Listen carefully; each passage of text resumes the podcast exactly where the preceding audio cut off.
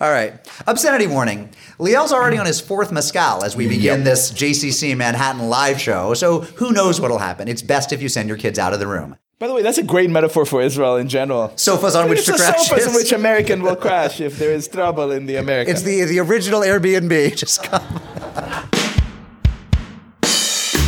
Hello, Jew Crew, live on tape from the JCC Manhattan. This is Unorthodox, the world's leading Jewish podcast. I am your host, Mark Oppenheimer, joined as ever by Tablet senior writer Liel Leibowitz. Ahlan wa sahlan. Hello.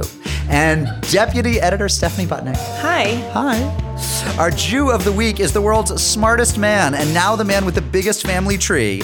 He's a writer, he's a Jew, he's my cousin and yours. He's AJ Jacobs. he also, yes, indeed. This is also a very special night for him and for us because he was our first ever Jew of the Week. At our Gentile of the Week, you thought he was Jewish, but he's not. He's the actor you know from Alpha House or also from playing Cantor Duvid on Transparent. It's Kobe you. Plus, we're going to play some fun games of Jewish geography with the audience, and we're going to have listener mail, in which our listeners and our audience take on the all important question is it mishmash or mishmash? You guys all need to be thinking about that, okay? Because we got more mail on that than anything else. Because you're either right or you're wrong. No, but the mail got like weirdly personal. it did, it did. It was like, Like people were mad people were mad. People were really at me. They People thought are never mad Well, at me. because you're from Great Neck, so they feel like What does that mean? Whatever, we'll get to we'll it. get to that. We'll get to what that means. Can you Trigger imagine warning. Jews being mad for no reason about trivial shit? It's like really bizarre. Also, we just want to thank all of you for being here because we heard a rumor that Michelle Obama is across town at Temple Emmanuel. So we. they all run for the doors. Yeah, Like, so, so sorry you couldn't get tickets to that, but thank you for being here. Can we also do like a count of who's related to me by blood or marriage or friendship at this point? arms, I mean, arms in the air if you're really Yeah. Wow. Wow. Thank you. Uh, before we get to our guests, I don't know, like what's well, I mean, the most important bit of Jewish news this week, I know for Liel, is that is that Robert Guillaume died today, which is very sad. Benson. Yehi Zichro Baruch. Uh, how many people in this room remember Benson?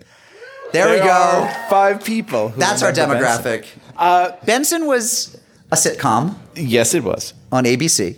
That I would not know because I uh, grew up in Israel where Wait, we what? had a I know a very big surprise. first I'm But I tell you, this. in the Israel, Next, we you're had, tell me that Mark went to Yale. I grew up in Israel, uh, and we had we had one television channel, which was uh, you know lovingly named Channel One, you know, uh, and it had the budget for precisely one uh, American television show per year.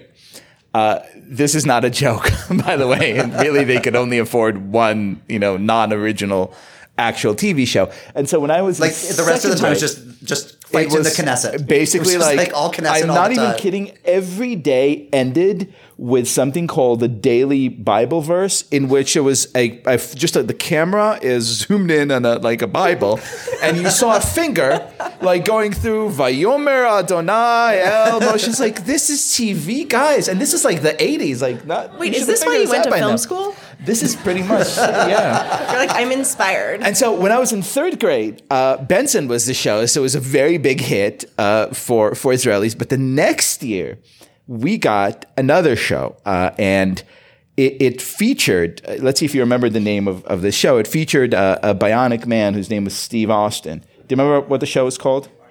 Six million dollar man. The Six Million Dollar Man. Now, do you understand why the Six Million Dollar Man had a very different title in Israel? I'm did- not joking. what did they call it? It was called The Man Worth Millions. How many millions? You don't need to know that. There's a lot of millions for that Somewhere man. between four and seven More million. than five, less than ten. And then the following year was Love Boat, and then I totally, I was, I'm like, I'm moving to America. This is amazing. Did the news that that that Gopher had made it to Congress crossed the pond to Oh, Israel? absolutely. every person who went to school with me be like, uh, Gopher, he was the congressman, right? Like every everyone would know that. So, so farewell to Robert Guillaume, who started off as the butler and then became lieutenant governor, as which which actually is strangely plausible these days in government. Like you know, you were a butler. Welcome, welcome to the cabinet. Um, I don't know what else is going on. Anything else going on in your life, Stephanie? Anything going on in your life? Nope, got nothing. writing thank you notes. A lot of thank you notes. Are you done? No, because well, I like to put like stickers on them, and I like the stickers to correspond to the personality of the person I'm sending it to. Unless I don't really know them, in which case they sort of get like a bland combination. But like you know, like only specific people get cats on theirs because I have to mm-hmm. know that it's someone who will appreciate that. I see. I don't even remember if we got you anything. I think. You you did not since Did we not? No, I got a beautiful carafe from Liel and Lisa, but Well, thank you. Now that we're talking about it, but apparently you have like a The, year. the registry's still up, right? okay. Get Stephanie and Ben. Seriously. So if you guys could just wait like five minutes. How are we still talking about this wedding? I don't All right. understand. In my household, Ellie has taken up rock climbing, the eight year old, which prompts the question can Jews rock climb? I mean, it depends on who's chasing them. But That's because because she also does gymnastics, and of course, Aly Raisman is very important to her as you know a, a symbol of Jewish gymnastical power. And now she's taking up rock climbing. Her thing is she likes doing sports that don't involve other people. Really? No, she like Rebecca likes sports that are team oriented and social, and Ellie likes sports where she's just competing against herself. So and she no is other- the your the wrong daughter started fencing basically. Bas- no, right. I think that's why Rebecca didn't take to fence. So is that why you liked fencing? Because it was like all about. Well, you could stab people, Right. and yeah, I get away with and it. you didn't have to talk to anyone. Look, before we get to news of the Jews, there's one other thing I have to get off my chest. Um, I'm probably not the only person in this room who reads the um, the, the wedding pages in the Sunday Times, right? I'm just going to venture that somebody else in this room is going to know what I'm talking Ra- about. round of applause for Yeah. those. Yeah. So, the vows column this past Sunday. You may remember it was the modern Orthodox rabbi who met his beshert, Avital Zipper. On someone here knows who knows Avital. Somebody knows Avital, right? Yes, there we go. All right. And I just love being able to remember. Like I knew to a certainty that so somebody here great. knew Tali Zipper. Were you at the wedding? No. How do you know her? Friends of friends. Okay. It's amazing. So, and you know, is basically this beautiful story. He goes on. Was it Tinder? Yes. Yeah. He goes on. all of you know that. So, so he goes on Tinder and he and he meets her, and this is and she's obviously lovely, and he's great, and we wish them nothing nothing but happiness, right? But he had to, he mentioned to the reporter that he'd always had trouble finding you know dates never went well before. Be- wait, I think I wrote this down because yes, he said. Um, so here he is. He's a he's a young modern Orthodox rabbi, Andrew Shear. He's a chaplain for the VA and, and for the Department of Corrections. Like he's basically the best guy in the Yeah. in the world. He's the best rabbi. And he said it was always hard for him to meet women. And here's the quote. He said, The girls I was meeting were lovely, but they were expecting a doctor or a lawyer. Being a rabbi really impeded my dating life. And I just read this and I thought, what is wrong with Jews? Seriously, or like, what is wrong with people? Like, he's obviously the best human being in the world, and like, he's not a dermatologist. I read that and I wonder, like, what would the rabbi's dating profile be like? It's like modern Orthodox in the streets, Reconstructionist in the sheets. you know, like, what, what is that like? There's also another built-in problem here, uh, which is Oh, is which there? yes, no, is there it? is. If if you're signing up for this and and you're marrying um, a, a rabbi, you become a a Rebbitzin. Yeah. which, and I- I'm sorry, I mean no disrespect, but Rebbitzin is the least sexy word ever uttered by mankind. You don't want to tell a woman that one day she could be a Rebbitzin. Rebbitzin. You know, we need a better term. We need to brand this a But little I bit. don't think it's crazy that a woman would be like, "Oh, you're a rabbi." I don't like that. Could be a deal breaker for some people, and there's nothing wrong with them for that. I mean, the assumption that they were in, in fact looking for a doctor or a lawyer. I don't know. Maybe he's making that leap. Right. It seems like. Right, right. Maybe it's like they didn't want to be public figures who were married, who's were being Well, like, awakened at that's- two in the yeah, it's morning. Like your for, Saturdays are sort of like booked for life. Like, yeah. and if he watches football, you're like screwed on Sundays too. Just being practical. Fair enough. I don't want anyone who will disappear for the entire of Tishrei. All right, in the news of the Jews, um, let's see. God, so much good stuff. Um, in England, white supremacist Kevin Wilshaw has quit the National Front White Supremacy Organization, admitting that he is gay and is Jewish on his mother's side. He told England's Channel 4 that, quote, I found on one or two occasions when I was suspected of being gay, I was subjected to abuse. These are my favorite stories. you know, it turns out the Nazis are not big fans of gays and Jews. Not such nice people. No, I was misinformed about that. 'cause- I like the casualness with which he's just like, eh, so it didn't work. It, I realized it wasn't my people. I realized it wasn't my calling. He's He's like, I gave it a shot, and it just like didn't work out for us. I'm gonna grow my hair out now. Um, uh, little Drake news. Should I turn to our Drake correspondent? What was the news in, in Drakedom this week, Stephanie? Drake turned 31 and had the reverse bar mitzvah party, like 3113. You know, you, you get it, as one does. Um, this is actually his second fake bar mitzvah because he did a music video ab- about his bar mitzvah, and then there was his actual bar mitzvah. And it's like he's a little obsessed. I just love the idea of a reverse bar mitzvah. It's like at 13, I became a man. Now I'm 31. I've, I've had my fill. Like today, I'm actually no longer an adult. So It's like the ultimate millennial move, being like, basically, I'm moving him back in with my not parents. Not fasting and on I'm, Yom right, Kippur. Not fasting on Yom Kippur. And Bar Refaeli gave birth to a second daughter whose name is Elle. The classic Israeli, the classic Israeli model name Elle. Like, okay, so Liel means Liel means I was born in the 70s and my parents drank a lot. Uh, it also means I have a God. I have a god, right? So, Right. but I so she's just El. She's God. Then if you're, I have a God. Yes. and She's she's, just- half of she's that. El. That's how Hebrew Ezra. works, right? is it reading that way in Hebrew? As if you're Elle in Hebrew, are people just like you named your daughter God. Uh, I don't think it does in, in her case.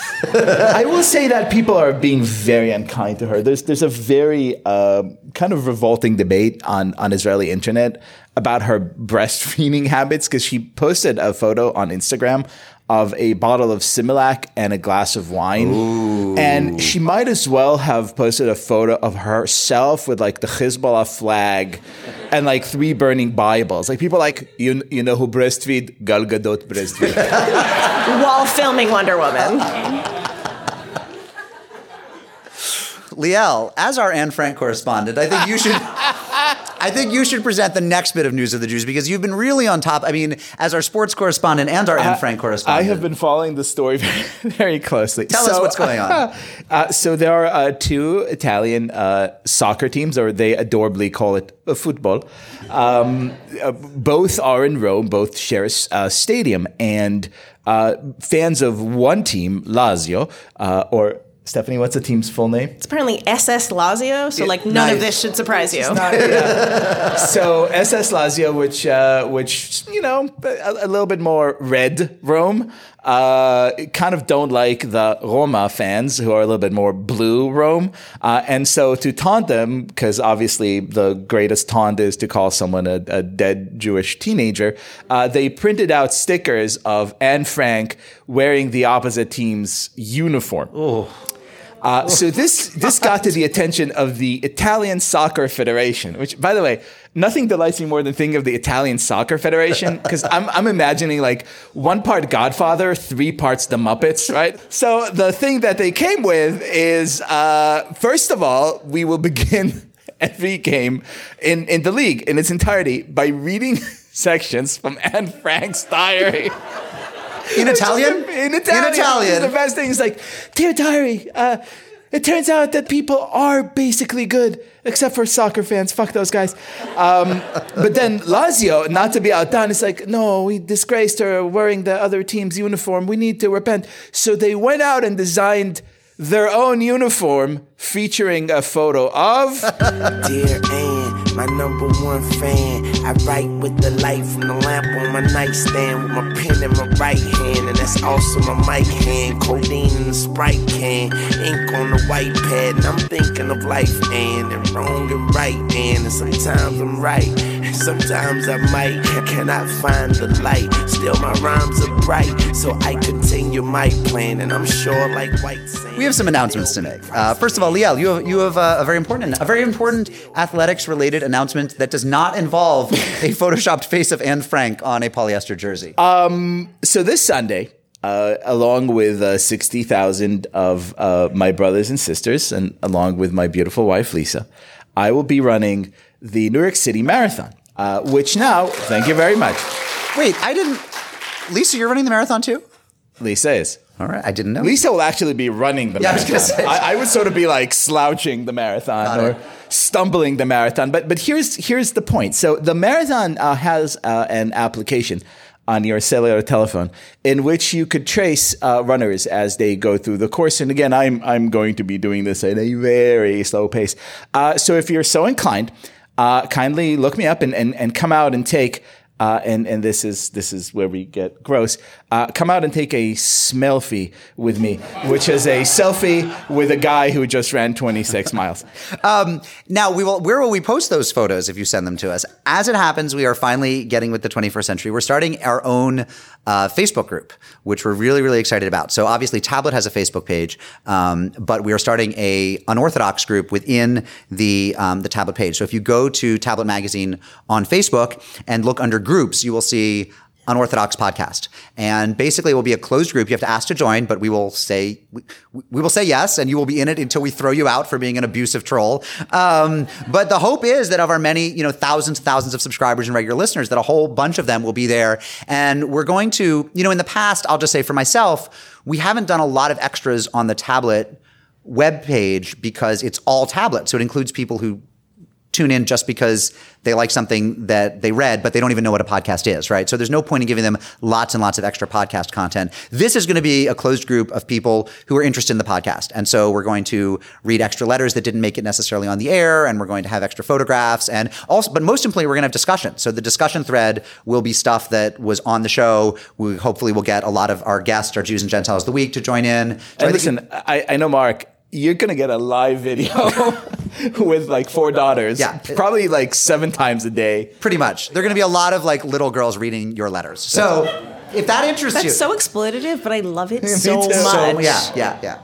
The um the third the third announcement for now is that we also you as you know if you're regular listeners we often get questions in the mailbox that aren't responses to things we've said but um but uh asking um, the request for advice. People will say like what do you think you know i'm dating someone who says such and such. What should i tell her? Or i'm invited to this kind of party and i've never been to that. What should i wear? Or like you know my last name is such and such. What do you think it means? People who want us to give them advice weirdly enough um, we're going to dedicate some upcoming shows to just answering your questions, uh, where you specifically ask for advice, to advice segments.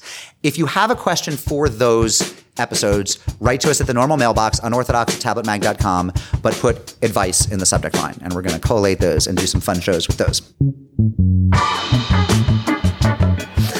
Right, our Jewish guest this week is writer and human guinea pig AJ Jacobs. He's the author of books like the best-selling Year of Living Biblically and the, the about to be published book It's All Relative, in which he becomes obsessed with genealogy and attempts to convene the largest family reunion ever. AJ, welcome to the show.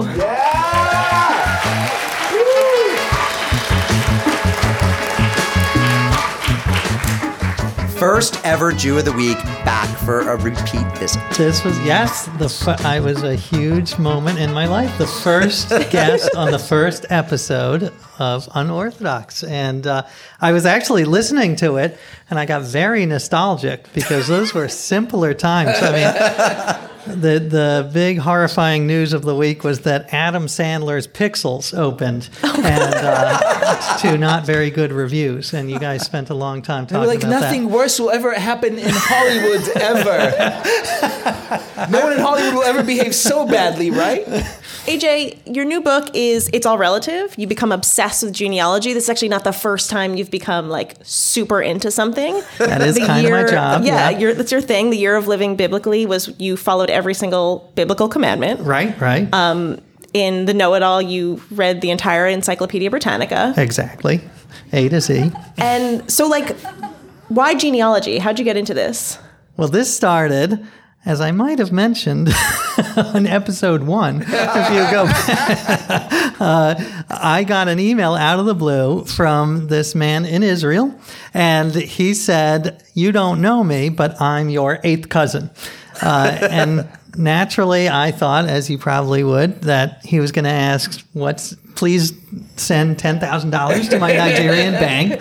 But it turned out he really was he was legit, and he's part of this group of people who are obsessed with building a family tree. But it's not a tree; it's like forest. It's like the biggest tree ever uh, with, and it's not thousands of people, it's millions of people. So literally, there are about 200 million people on this tree, including some people sitting on this stage right now. Bum, bum, bum. I know it's a shock since I sent it to you earlier, but it is. Should we talk about? Should we talk about I think I'm ready to. how, how so? You're ready to reveal this? All right. This delighted me, by the way, because AJ really is one of my absolute favorite people. And and this news this news really touches me. now we mark. are we are officially Mishpucha. We're we are officially family. I mean, basically, this tree is like the greatest game of Jewish geography ever. So, so let's do the reveal. This is like Maury. yeah. Okay, here we go. Are you ready to weep? Mark Oppenheimer is my second great uncle's first cousin, thrice removed. Woo! Thrice is- removed. That's my great grandma's sister married your something. That's like a pretty close connection, Yeah, right? that's- oh, we're practically brothers. It's because that's why we're. I'm so tall. Right. well, I mean, the thing is that Jews were a highly endogamous population, which is a very polite way of saying we were inbreeders, and, uh, and some of us still are. I am. Uh, and I and we did a DNA test. My wife and I did a DNA test, and it came back that we are cousins, like blood cousins. And I actually was excited. I was like, "This is so cool." Uh, and it's like I- it's in your- very Game of book, Thrones. You kind of Yeah. say like this is you. You thought this could be kind of hot. Yeah, I was like spice up my marriage. She Yeah. was not as into it.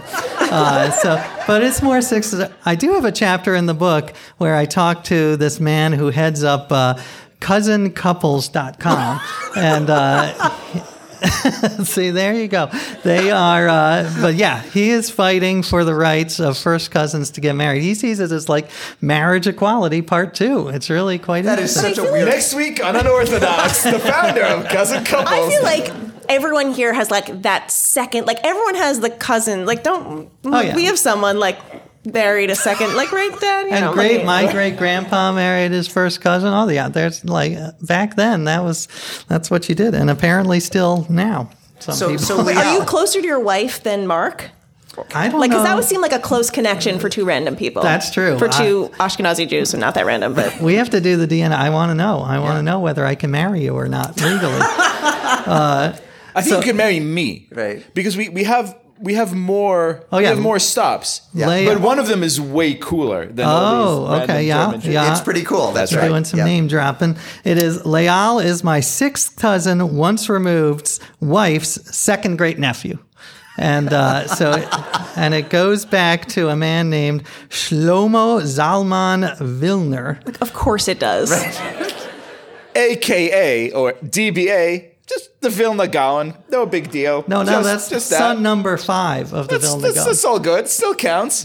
it's like George Foreman Jr., Jr., Jr. It's like it's one of go. those. The Vilna Gaon was he was a famous rabbi and in Lithuania, I think 19th century, 18th century. And what I learned, I knew very little about him except that he was like, you know, he's a, big legend. mocker. He was a mocker. He studied. He slept for four hours a night, and the rest of the time he was studying. But I actually, Hello. I went to The rest uh, of the night time, by the way, I'm totally studying. That's, that's, that's what I do. But I went to a lecture by the guy who wrote the biography on him, whose basic thesis was he was kind of a dick. Uh, like he literally talked about that. Like he would go off and study and totally ignore his family, uh, including his son who had some terrible disease, and he would go off for months and only remember. You're only allowed to think when you're in the bathroom. You cannot think of Torah, uh, apparently. So that was the only time he's like, "Oh yeah, I got these kids. Maybe I should go see them." And then finally, after months, he's like, returns. This this is very sad because Stephanie, I spent uh, quite a bit of time searching for Butnicks on uh, the internet, and uh, Be careful when you do yeah, that. I I wasn't going to make. don't that do it at joke. work. It's like I'm glad you made the joke. Uh, but yeah, and I- I think you might be the only Jewish person I am not related to.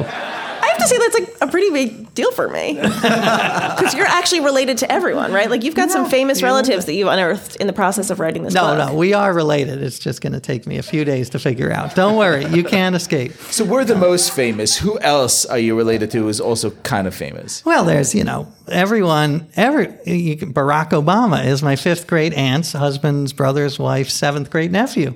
So uh, I got him. I got uh, Jeffrey Dahmer. Another But I will, say, illustrious. I will say he's on my wife's side, so I want to make that clear. Uh, so yeah, and I have to be very careful around my wife because now that I know, So what happened with the with the reunion? You know, the book tells the story of you discovering genealogy, sort of being swept in by this guy, basically who who who gets you right. Right, Like the ultimate the ultimate long con is you actually become obsessed with genealogy and want to throw the world's biggest family reunion. that was it. I decided I have millions of cousins. Why not throw a party for all of my cousins, all seven billion?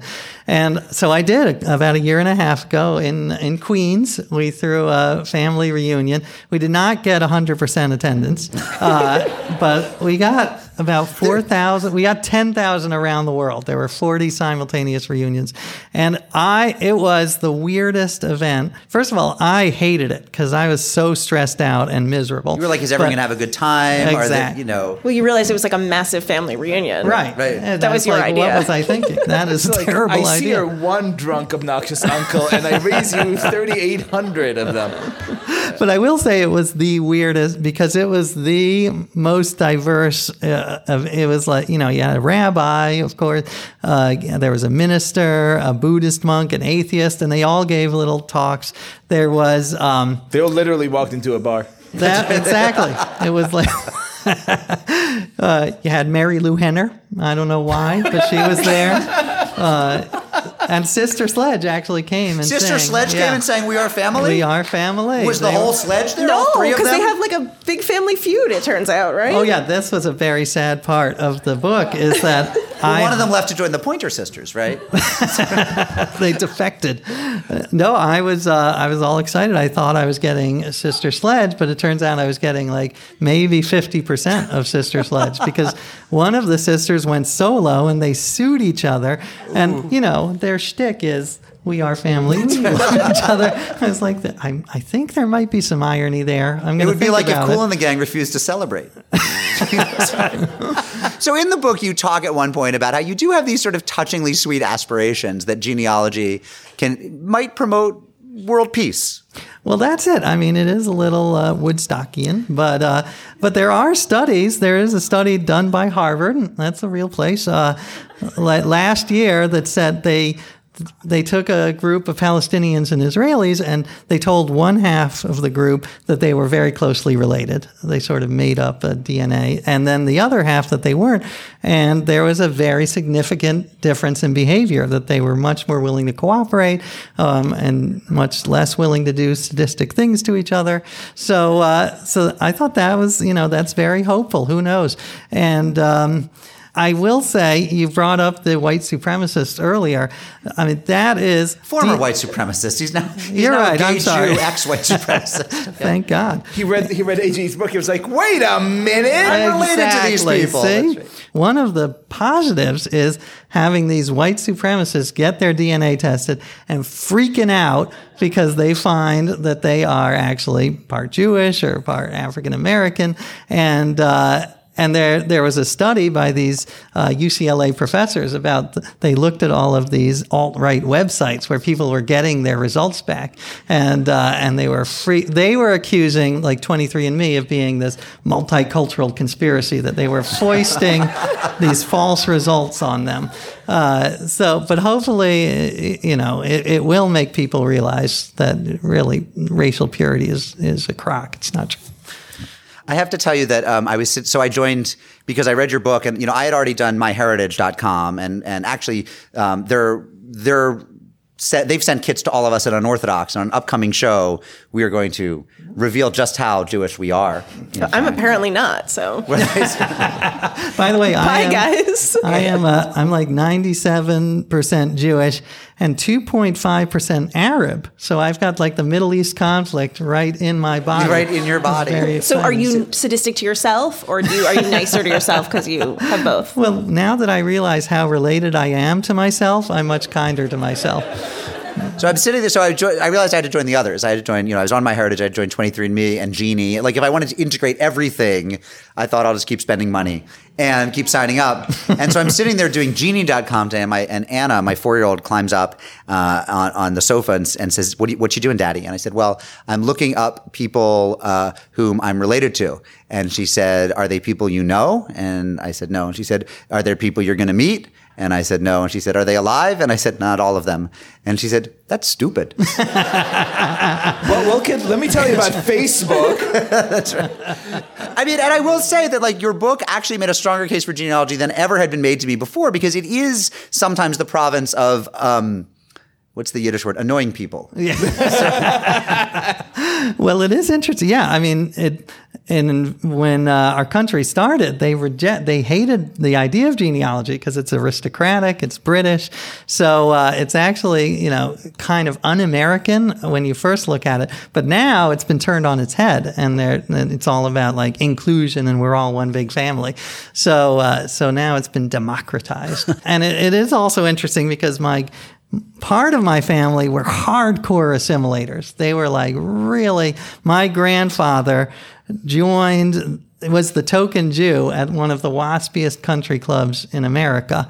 And I would always fantasize, I would go there. I always wanted to wear like a kippah with like pink and green plaid and like little whales on it and, uh, and see how that went. But this was, this was an exciting moment for our family is he was he was very involved in the civil rights movement and he was one of Martin Luther King Jr.'s lawyers and he was honored at this gala and LBJ the president spoke at it and thanked my grandfather for working so hard uh, he said and he even works on Sundays when he should be at church so so He'd my- arrived. I was forcibly converted by the pre- my family was by the president of the United States. That was exciting. That is hardcore. That is hardcore. assimilation right there.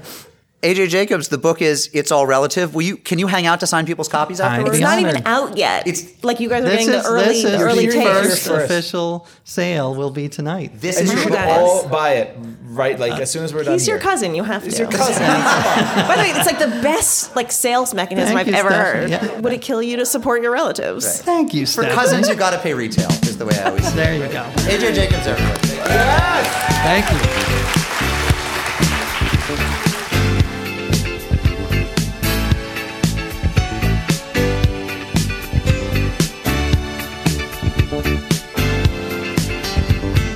Okay, so I thought we're gonna have a couple rounds of this, but at our last live show, we um, we had a Gal Gadot uh, action figure, right? A Wonder Woman action figure, and we we found someone who we said who here has a connection to Gal Gadot.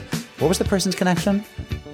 The sister of the eh. army person who trained with her at the Right. hummus stand. I have to say, Some afterwards, I heard a better story from someone who was also here who like didn't raise her hand in time, but it was sitting on a plane next to Gal Gadot's nanny while they were all going to Israel. Ooh, that's and then good. like her son spent the week with Gal Gadot's Also, nanny. the It was like actually a really great story. Also, the plane was invisible.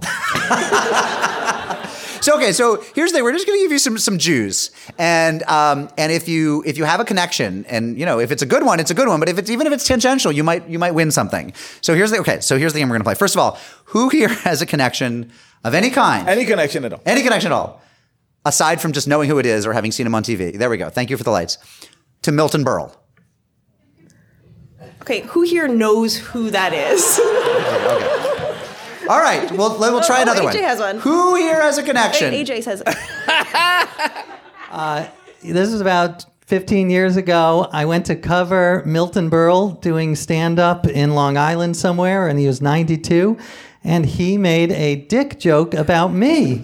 It was like one of the most historic moments of my life. He like he said my pants were too tight, and he could tell that I was circumcised or something like that. Wow. I mean, it wasn't very funny. No. No, but you know, but uh, but it was interesting that he was talking about my private parts when he had such legendary. A famous crossdresser, in Milton Berle. I feel like he AJ wins that Yeah, round. you if you want, if you want some swag. All right, well, let's try it. All right, who here has a connection to, or the close connection to, Jared Kushner? Oh, okay, wow. what's your connection? Oh, wait, wait, wait. Wait, what's your connection to Jared Kushner? Uh, My brother used his like science textbook in high school. It said Oh, I love That is kind of that. At, awesome. at Frisch in New Yeah, Jersey? French, yeah. That's amazing. That's Okay. good. Who- Wait, we have I- one wait. more. We have to see. Can anyone top that? Oh wait, wait. There's someone. Wait, someone's topping it? Wait. Oh, wait, I'm going to pass the mic down. I sat on the young leadership of the Friends of the IDF board with him. I'm, I'm, you know, I like the IDF. I'm still gonna go with I'm gonna go with the textbook. textbook. Yeah, that's pretty good. All right, our Gentile of the week is actor Kobi Libii, currently appearing on Comedy Central's new show, The Opposition with Jordan Klepper. You may also recognize him as Cantor Duvid from the Amazon series Transparent. Welcome, Kobi. So we'll get to your current work, but obviously, given our crowd here, let's talk about Transparent, right? Like, can we get a, se- a sense of the crowd? Yes. Cantor Duvid, how did you get the role of a, the like an enigmatic widowed cantor, newly back from Israel, love interest? Like, Well, it's how I see myself. Uh, you know, some people they say you know senators wake up in the morning and look in the mirror and see the president. I wake up in the morning, look in the mirror, and see a mournful cantor. Uh, well, it's funny because Kathryn Hahn's been on the show, and she is the other spiritual leader, like the only religious figure, and she's also not Jewish. yeah, I was very comforted by that. Uh, so I was like, okay, if the, the, my baseline as an actor is feeling like a complete fraud the whole time, uh, so I was like, okay, great. There's at least one other fraud here with me. Like the Gentiles on the show are you and her, and then and then the Duplass brother is is Yeah. who everyone thinks is Jewish, right? Is is not a Jew, but Yeah. otherwise it's pretty much Petach Tikva. So how do you prepare prepare for that role? You were speaking Hebrew. You were like really into it. yeah. Um, And who here thought he was Jewish? Let's just do this. Oh, we're, we're clapping I'll for thinking that. you're Jewish. So, I'd, I'd love to hear the answer, but like it's amazing to me because you know that your name, if, if you move to Israel with your name, you either become the commander of like an infantry brigade, or you get like a grilled meats restaurant, uh, or both. I mean, it's kind of the most quintessentially Israeli name. I, I would pick both uh, personally. Uh, yeah, it's funny because the only people I've met whose uh, names are K-O-B-I spelled the way mine is spelled are, are you know, Kobi is usually from Israel, usually short for Jacob or Jacob, you know, and, uh, you know, so I, I definitely get that. My particular name is West African, though. It's from a language called Basa. My full name is Bikobi, B-I-K-O-B-I, um, but it's everyone, including my parents, shorten it to Kobi all the time, and it's just a cultural, you know, a bit of bizarro cultural symmetry that it happens to track as a, you know, name common in that tradition. And so, how do you become a chazan? How do you how do you prepare for this? Well, well, first I had to find out what that word meant, uh, which I, which I still. What, what is a hazen? Forgive my ignorance. Uh, A cantor. I can't. Oh yeah, yeah. No, I did. Guys, I did. A, I did a lot of research. Uh, I, I, I did, and it's funny because I, I shot that about a year and a half ago at this point. So a lot of my memories of the the details and the sort of specific traditions will be more uh, sort of impressionistic than uh, There in fact, encyclopedic. there are in fact Uh, many Jewish men who learn a lot and they, they perform it before a lot of people. And then a year and a half later, when they're, say, 14, 14 and a half, Mm-hmm. they've, they've actually forgotten all of it. Like, th- this is, this is actually an experience not foreign to many people in this room. So you're saying I, I was bar mitzvah? That's what you're yeah, saying. that's yeah, what saying, yeah, yeah. that's brilliant. Uh, uh, yeah, no, I mean, I, I spent a lot of time. There's a, a, a rabbi consultant on the show, um, which I don't know if Really? If, uh, yeah, yeah. Um, we got to get that person on our uh, show. she's she's completely uh, brilliant, um, and uh, you know is a, is a rabbi at a, a temple in in Los Angeles, and uh, that the temple in that show is not modeled on, but they definitely pull some pull some similarities from. Uh, I spent a lot of time with her, went to you know a number of services of hers, talked to the not the cantors from that temple, but the there's a very informal sort of uh, recruit the young people service uh, that they host that has some musicians who are, are very faithful, uh, you know, uh, faithful folks, but aren't formally cantors. I spent a lot of time with them. So they made Actually, moves on you, is what you're saying? Uh, yeah, yeah, they tried to come, recruit me. Come on Shabbat. Yeah, yeah. you like it. yeah, it was. It's a very that sort of young hip people service is a very. Uh, it's it's wonderful. It's intimate, but it's very small. So it was definitely an event that there was a new guy that showed up. Uh, uh, that that happened. Uh, so I spent a lot of time with them, and then spoke to uh, a cantor, very a cantor from a very progressive uh, congregation back here as well. Um, and you know, I was, as I said, I was so concerned about. Um, uh, not being a fraud, but you know, anytime you are representing a cultural tradition um, that is is really important to people who are of that tradition, and it is not your tradition, you don't have the same authority and, and license that you would have for something you had more ownership of. So, so I spent uh, a lot of that was the sort of research you would usually do as an actor, but it's also part abject terror at at uh, you know being disrespectful to a tradition that you know um, uh, you know I, I wasn't really a part of. Uh, Although kind of you are now because it's the most Jewish show in the history of television. I mean, it's it's actually the only show that I.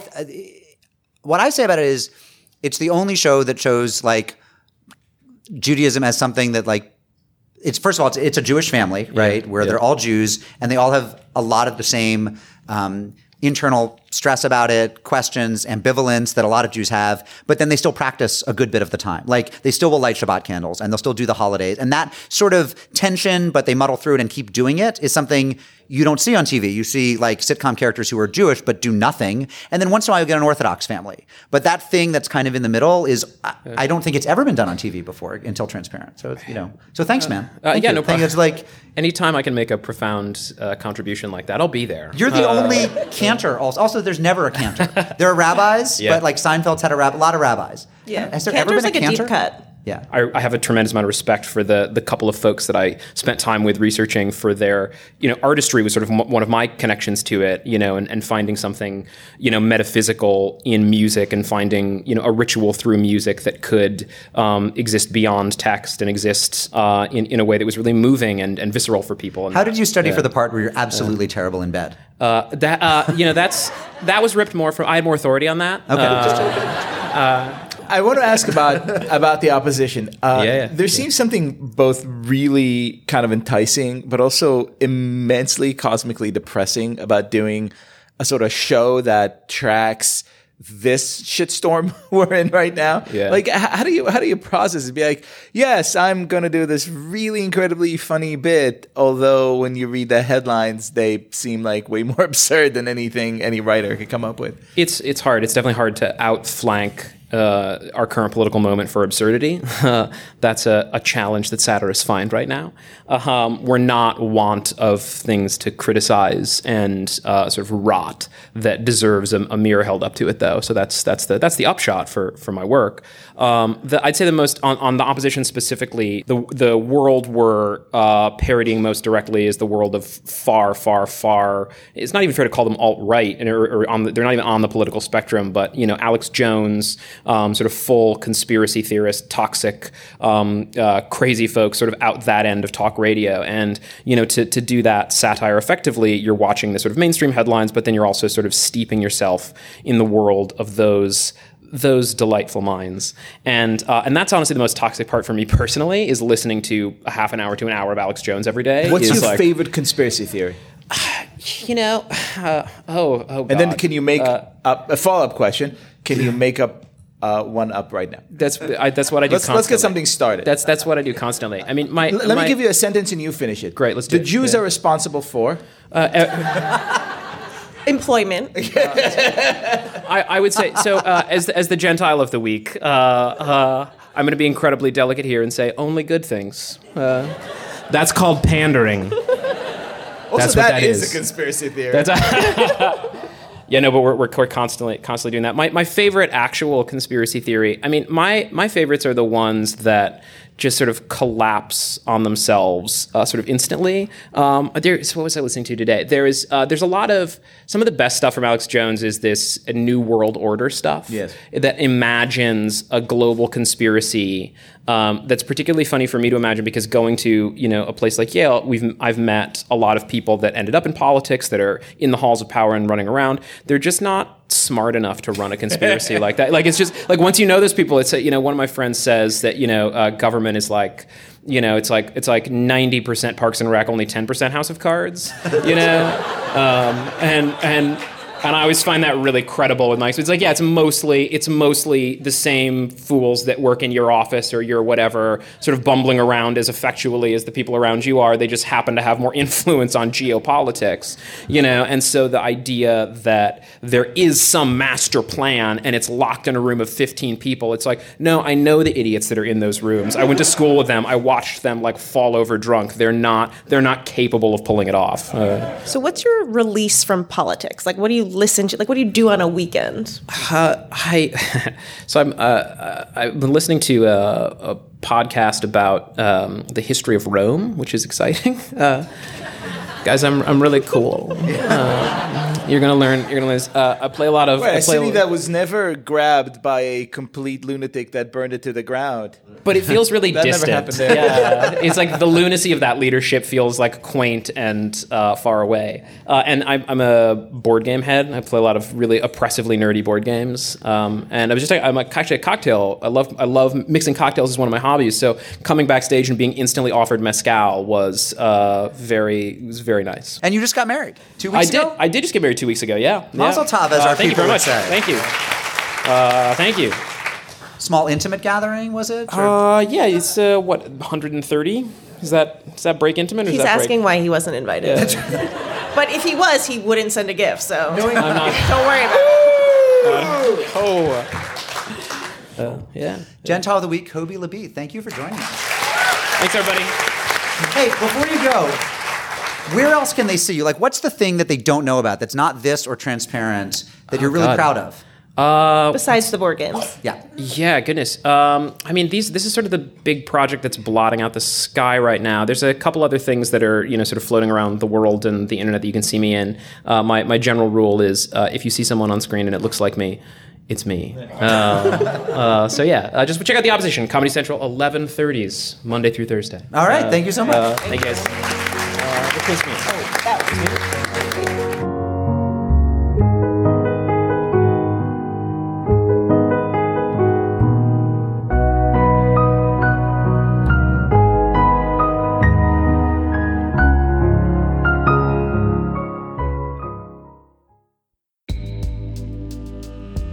Broadway comes to the 14th Street Y on Tuesday, May 21st. Join us at 7 p.m. for a conversation with cast members from Prayer for the French Republic, the Tony Award nominated Best Play. Tony nominee Betsy Aidem and fellow cast members Francis Benhamou, Ethan Haberfield, and Ari Brand will take part in a lively discussion moderated by the New York Times' Marc Tracy. They'll talk about the play's themes of Jewish identity, French culture, and Zionism in times of rising anti Semitism. This event is part of 14Y's spring season of Jewish culture. As a Jewish community center, 14Y offers a variety of opportunities for people to discover, explore, and connect with Jewish life. Visit 14streety.org to learn more and purchase tickets to Broadway at 14Y.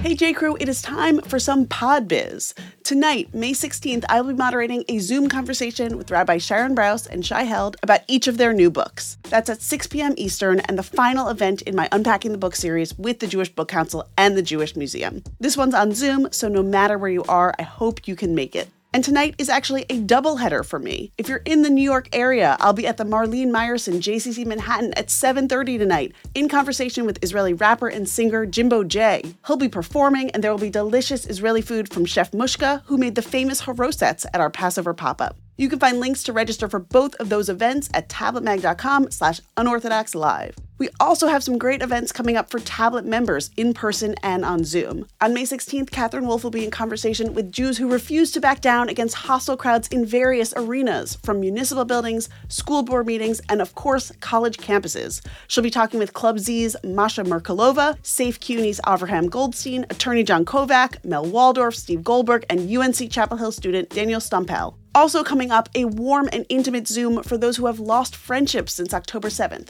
That's on May 21st and will be a great chance to connect and meet new people. And on May 30th, an in person tablet meetup in Washington, D.C., hosted by Tablet's executive editor Wayne Hoffman and Catherine Wolf. That'll be at Char Bar at 6 p.m. You can become a Tablet member at tabletm.ag slash UO member and get more information about all of these events. Okay, back to the show. Listen, we have um, we have a very important bit of mail to get to as we before we wrap up the show. A few weeks ago, you may have heard we uh, did one of us say how did that start? Did one of us say I think it was you, and I think you said mishmash, and then someone wrote in being like, "I can't believe he said mishmash," and I was, or no, and then I said, I cor- I believe and I It's corrected him. mishmash, and I was like, "It's mishmash," and you're like, "It's mishmash." Is this a good explanation So- of this?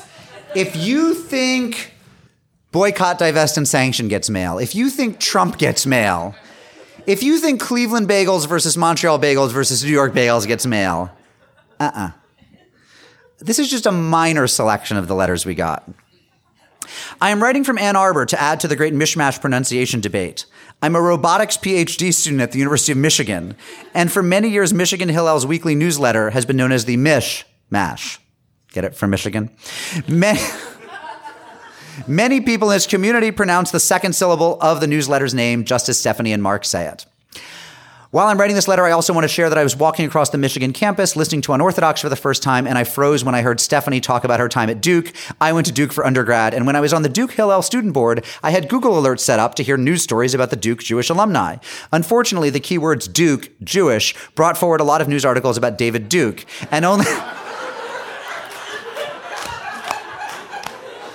and only the occasional story about someone like Duke Jewish alum Marshall Rauch, who was the largest Christmas ornament producer in the world, and who, of course, has been on our this show, right? Go Blue and Go Blue Devils, Kevin Lieberman. All right, so he doesn't take a side, he just adds context. We got a letter from Lisa Last of Great Neck, who makes it into a Jew Gentile thing. Dear Unorthodox, I had never heard anything but mishmash all of my childhood. I've lived outside New York and away from most fellow members of the tribe since college, but still never heard anything else until a few years ago when I read an article that happened to mention the Yiddish origin of mishmash and how the mosh versus mash was a Jewish Gentile indicator. Flabbergasted that anyone would say mishmash, I asked my very waspy husband if he had heard such a silly word. He promptly answered that he had never heard mosh. I too noted Mark's use of mash in that episode, but we all know about Mark. Stephanie, what's your excuse? Is it because you went to Great Neck North? Lisa last. I wrote her back, and I was like, "Yeah, I have the Great Neck North dialect." East Shore Road over to Middle Neck Road. That's how we say it. Dear Unorthodox, when I was little, maybe five, I would prep my ice cream by stirring it until it was liquid. Then I ate or drank it. That was Mish mishmash. From the central Jersey suburbs, fast closing in on age 65, Karen Winograd. Dear Unorthodox, it's mash like potatoes in the TV show. It's it's spelled M star A star. Sign Alan Alda. Right. I'm a 22 year old who grew up in northern Westchester, although the other pronunciation sounds like how my parents or grandparents might say it, and they grew up in Queens, the Bronx, Brooklyn. Jonathan Karsh. Dear Unorthodox, really, Stephanie? Mishmash? growing up in Brooklyn and Queens in the 50s, it was always mishmash. Maybe it morphed when you were growing up on Long Island in the 80s, but I never heard it pronounced that way. It's like let's be honest, it was the '90s. but I did know what Mash was. No one knew it. No one was like impressed by that. The TV show? Yeah. Well done. Thank you, TV. I like the ethnic divisions. Like you from Long Island North. How could you not know How better? could you be so? That letter was from our frequent correspondent, Jeffrey Grossman, by the way. All right, we're closing in. Dear Unorthodox, hi, first time listener, and I ran into the mishmash controversy. Could you imagine being a first time listener? They're like, this is what they do? I'm 62, grew up in Forest Hills in Queens, and never heard the mash pronounced with an A sound as in lamb. That pronunciation might even be fake news. Best Ellen Levy. Andy Oram writes, You haven't committed the entirety of Leo Rosten's Joys of Yiddish to memory yet. Quite a lapse, and that would keep you from stumbling over the pronunciation mishmash.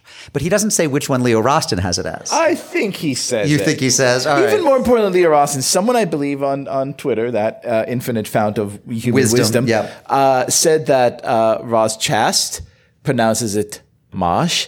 And as Chast is pretty much like a Jewish pope, she's infallible in my eyes.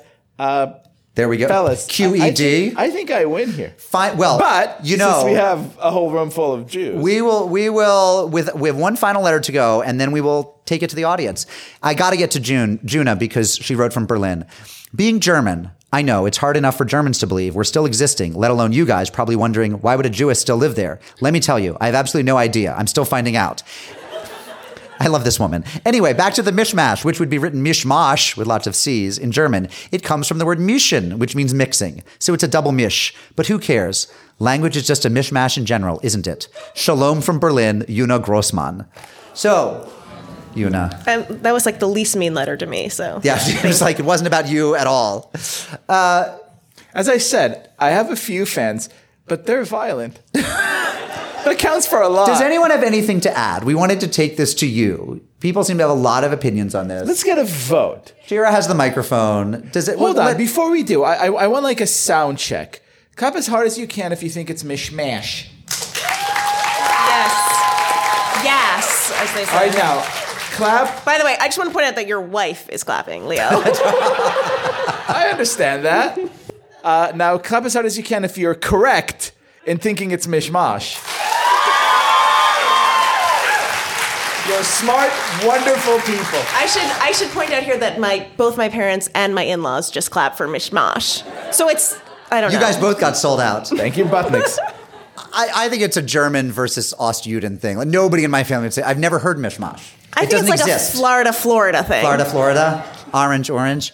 Uh, who here has an opinion? Does anyone want to sh- weigh in at all? Or were they all exhausted by the letter writers? Oh, yes, we have someone right here. Wait, give us your name and tell us what you think. And just Hi. don't yell at me. Never.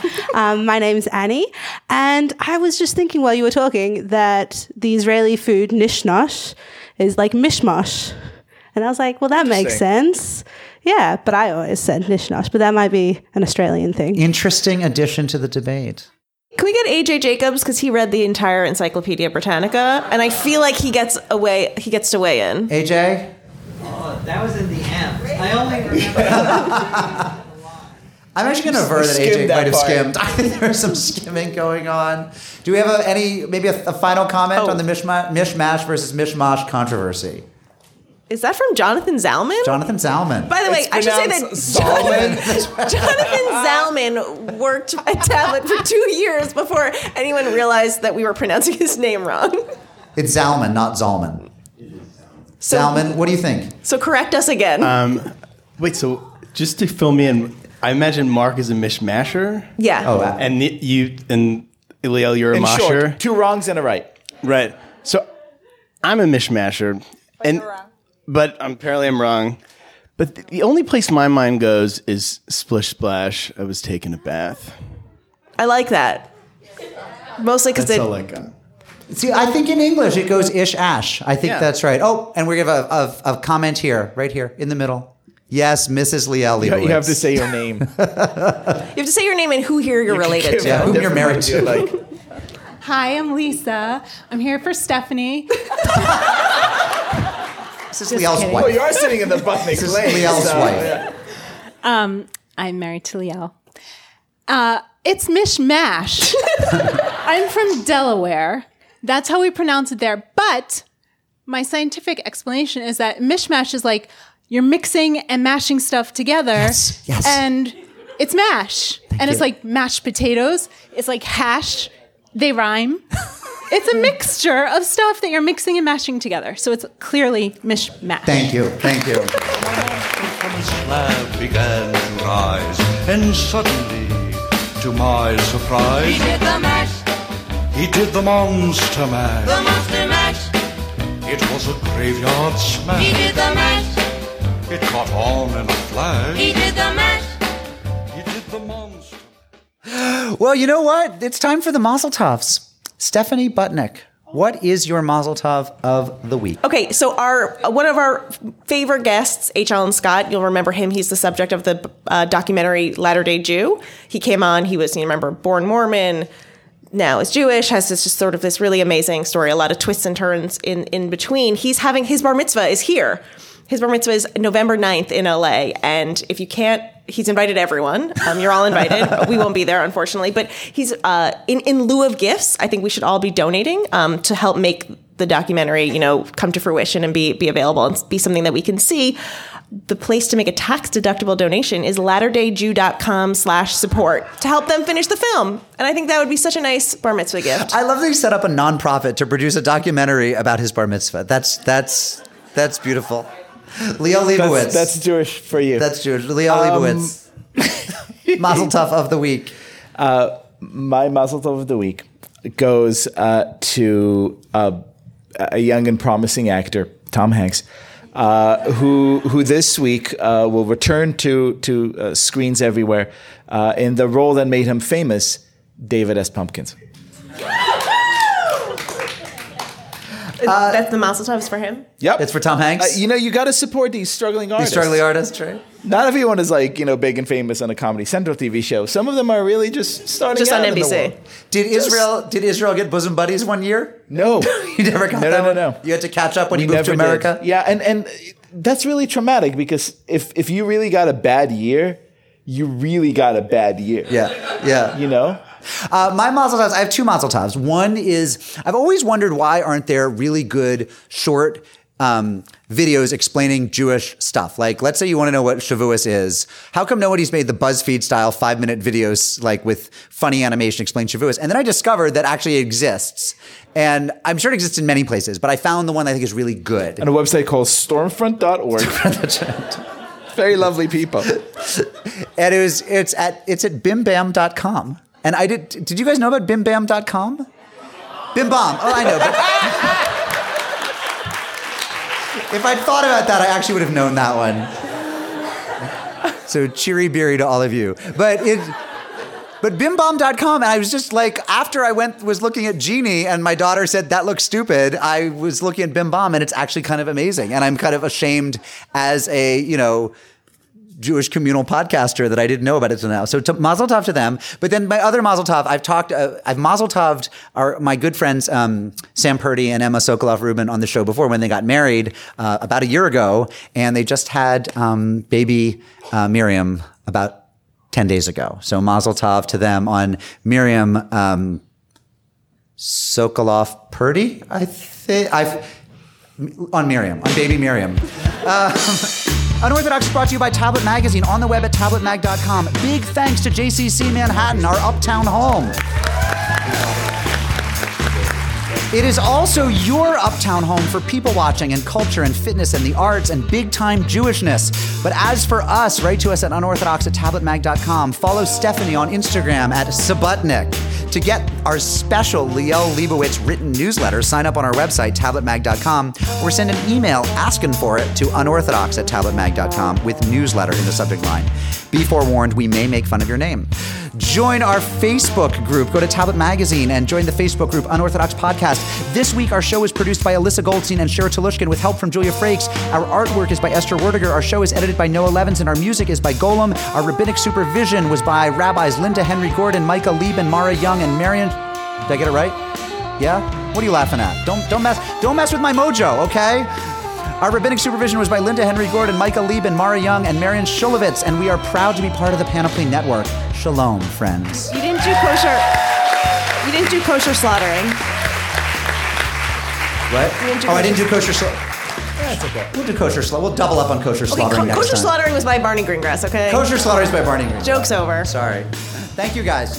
Thank you.